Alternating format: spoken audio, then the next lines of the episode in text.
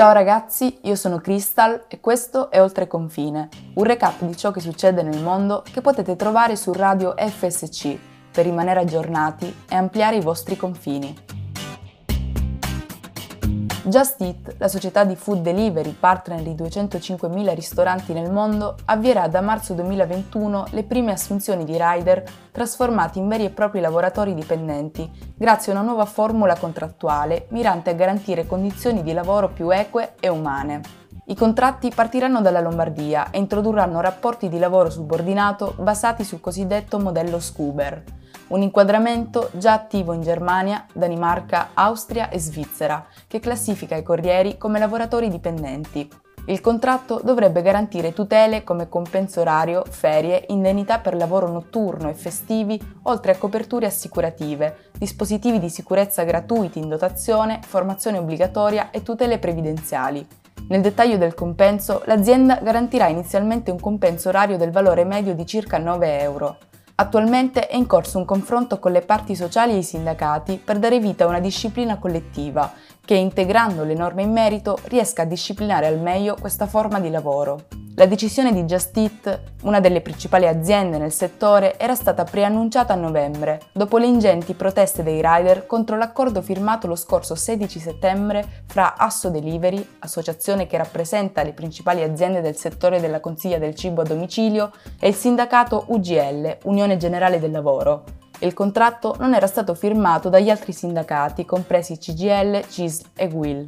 La critica principale al contratto firmato da Assodelivery, che pur introduceva alcune forme di tutela per i rider, era il fatto che li inquadrasse come lavoratori autonomi e non come lavoratori subordinati, non garantendo loro, di conseguenza, le tutele previste per lavoratori dipendenti. La decisione di Just Eat rappresenta un bel passo in avanti e una precisa scelta etica che si pone in controtendenza rispetto al panorama circostante. Questo è ciò che afferma anche Christian Sesena, responsabile area contrattazione CGIL nazionale. Di fatto, sinora Just Eat è l'unico colosso a spingersi in questa direzione e potrebbe ergersi a precursore di un nuovo modello che segnerà gli sviluppi futuri del settore. Certo è, continua Sesena, che fino ad ora tutto il sistema del food delivery si regge sull'abbattimento del costo del lavoro, a scapito dei rider che vivono in condizioni sfavorevoli e precarie.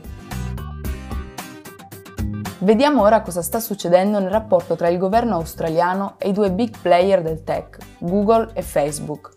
Proprio quest'ultimo ha annunciato che nei prossimi giorni saranno ripristinati i contenuti di attualità sui feed australiani. Ma facciamo un passo indietro. Al centro della discussione c'è il disegno di legge di cui si discute da diverse settimane, che obbligherebbe i giganti della tecnologia a pagare gli editori che condividono le notizie sulle loro piattaforme. La reazione da parte di Facebook è stata forte e immediata. La decisione è stata quella di bloccare la condivisione di notizie in Australia. Questo vuol dire che, anche se gli editori potranno continuare a pubblicare le notizie sulle pagine aziendali, gli utenti non potranno più visualizzarle né condividerle. Ma l'azienda di Zuckerberg non è d'accordo con l'assunto alla base della legge, secondo cui le aziende guadagnerebbero proprio grazie alla circolazione delle notizie. Secondo le statistiche diffuse da Facebook, infatti, le notizie condivise ammontano a meno del 4% di ciò che gli utenti vedono sul loro feed. Una percentuale di certo trascurabile per le piattaforme, ma fondamentale per gli editori, che proprio da lì ottengono maggiore visibilità. Nel frattempo, Google ha firmato degli accordi con i diversi gruppi editoriali operanti in Australia. La legge al vaglio del Parlamento di Canberra ha come scopo quello di compensare lo squilibrio che deriva dal più ampio potere di contrattazione che le due grandi aziende in questione hanno rispetto a qualsiasi editore. Il primo ministro Scott Morrison ha chiesto a Facebook di revocare il blocco e tornare alle trattative per raggiungere un compromesso. L'accordo è stato raggiunto dopo che il governo australiano ha concordato degli emendamenti che forniranno maggiore chiarezza e ammorbidiranno alcuni aspetti della legge, introducendo un mese di preavviso nel caso in cui si prospetti la possibilità dell'arbitrato, che permetterà di risolvere la questione in modo rapido e vincolante, e alle piattaforme sono stati inoltre concessi 2 mesi per effettuare i propri negoziati. In definitiva, Facebook ha quindi deciso di rinunciare alla linea iniziale, impegnandosi a ripristinare la possibilità di inserire link ai siti di notizie.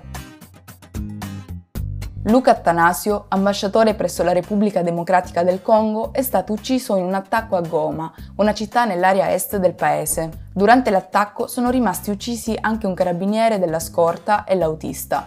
Come scrive Gianluca Mercuri nella rassegna stampa del Corriere della Sera, è l'evento più scioccante per l'Italia dalla strage di Nassiriya del 2003 e dall'assassinio del funzionario dei servizi Nicola Calipari a Baghdad nel 2005. In questi anni terribili dobbiamo anche ricordare la morte di 53 soldati in Afghanistan. L'uccisione del giovane diplomatico nel contesto africano ci obbliga a prestare più attenzione a quello che succede intorno a noi per cercare di capire come sia possibile il verificarsi di una tragedia di tali dimensioni. Il luogo della strage in Nord Kivu è infatti uno degli epicentri dell'instabilità nazionale congolese e uno dei focolai di conflitto più violenti, complessi e duraturi di tutto il continente africano. Le circostanze dell'attacco sono ancora da chiarire, ma sembrerebbe che l'obiettivo fosse quello di sequestrare il personale ONU, che gestiva il programma di alimentazione scolastica verso cui si stava dirigendo l'auto su cui viaggiava Attanasio. È molto raro che figure di alto profilo diplomatico subiscano attacchi, perché a un'aggressione nei loro confronti corrisponde l'apertura delle ostilità verso il paese che rappresentano. Prima di diventare capo dell'ambasciata italiana in Congo, Attanasio aveva rappresentato l'Italia in Marocco, Nigeria e Svizzera. Nel 2020 aveva ricevuto il premio internazionale Nassiriya per la pace per il suo impegno volto alla salvaguardia della pace tra i popoli. Luca è stato tradito da qualcuno di vicino a noi, alla nostra famiglia. Qualcuno che conosceva i suoi spostamenti ha parlato. Queste le parole della moglie di Attanasio, che chiede verità e giustizia. In un comunicato diffuso in seguito all'attacco, anche il ministro degli esteri italiano ha ribadito la necessità di far luce sull'accaduto. Bene ragazzi, vi saluto e vi aspetto al prossimo episodio per andare insieme oltre confine.